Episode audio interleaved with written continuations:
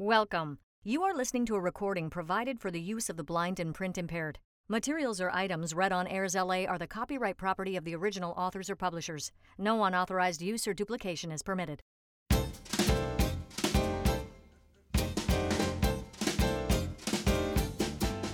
There's something new on AIRSLA every day. Hi, I'm Patty Mattson, and you're listening to Style and Substance. Today's article is from Reader's Digest's December January 2022 2023 edition on page 30, entitled 13 Things Clued In About Crosswords by Emily Goodman. Number one, if you've ever picked up and put down a crossword puzzle or had an audio crossword puzzle playing and just clicked stop, don't get discouraged. Crosswords are less about intelligence and vocabulary than you might think. The real key is understanding the clues. For instance, question marks indicate some element of wordplay. So while the answer to job that involves watching the kids might be babysitter, add a question mark to the end of the clue and it's more like goat herd. Number two, speaking of kids, they were among the earliest solvers. Primitive versions of the puzzle that appeared in British children's books in the 1800s. But in the United States, crosswords developed into an adult pastime and passion after Arthur Wynne published his original Word Cross Puzzle in the New York World on December 21, 1913, the anniversary of which is now National Crossword Puzzle Day. Weeks later, the name became Crossword. Number three, almost all daily newspapers on both sides of the Atlantic were running crosswords with one notable exception. In 1924, the New York Times described the craze as a sinful waste in the utterly futile finding of words, and didn't publish a puzzle of its own until 1942. Now, the maker of perhaps the world's most famous crossword has a different outlook, likening the puzzle to mental yoga, both challenging and relaxing at the same time. Number four, to become a cruciverbalist, a person skilled at solving crosswords, learn these other impressive words.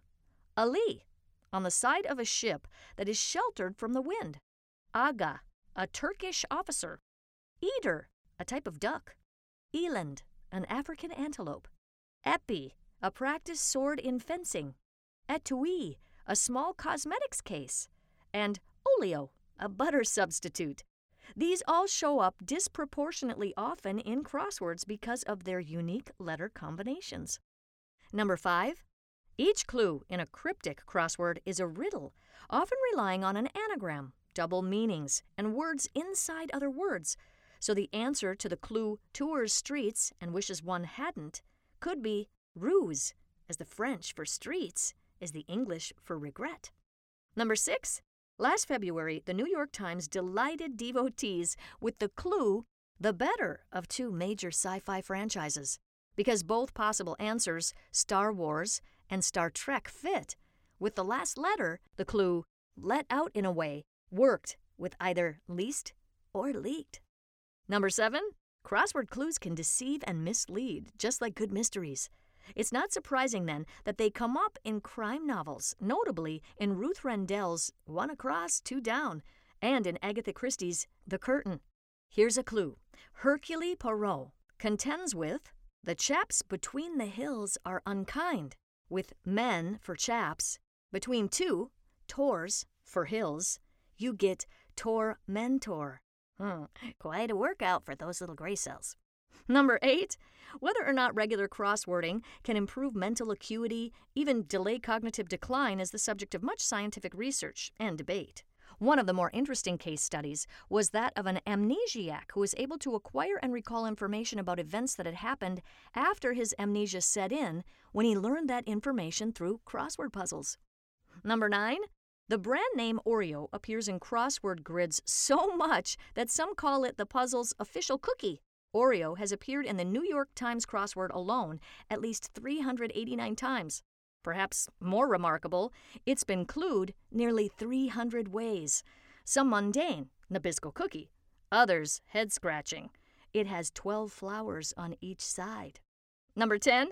In many papers with a daily crossword, the puzzles get harder as the week goes on. Monday's puzzles are easiest, and Saturdays are the hardest. Sunday puzzles are typically of midweek difficulty. Number 11. Crossword creators have, on occasion, helped lucky fans of the puzzle pop the question.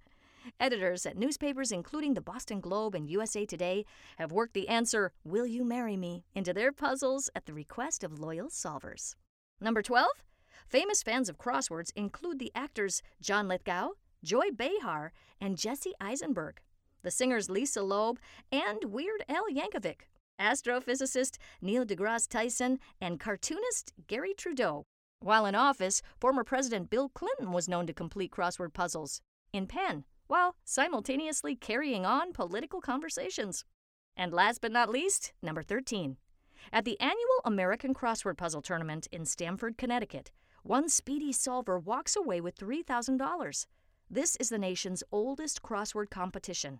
The 2023 event will be the 45th, but you can compete anytime in any number of online contests as long as you aren't tempted to look up the answers. Google sees huge spikes in searches referenced in national crosswords for a day or two after they're published. Is that cheating? Hmm, that's for you to puzzle out. Well, that wraps up Style and Substance for today, Tuesday, January 10th, 2023.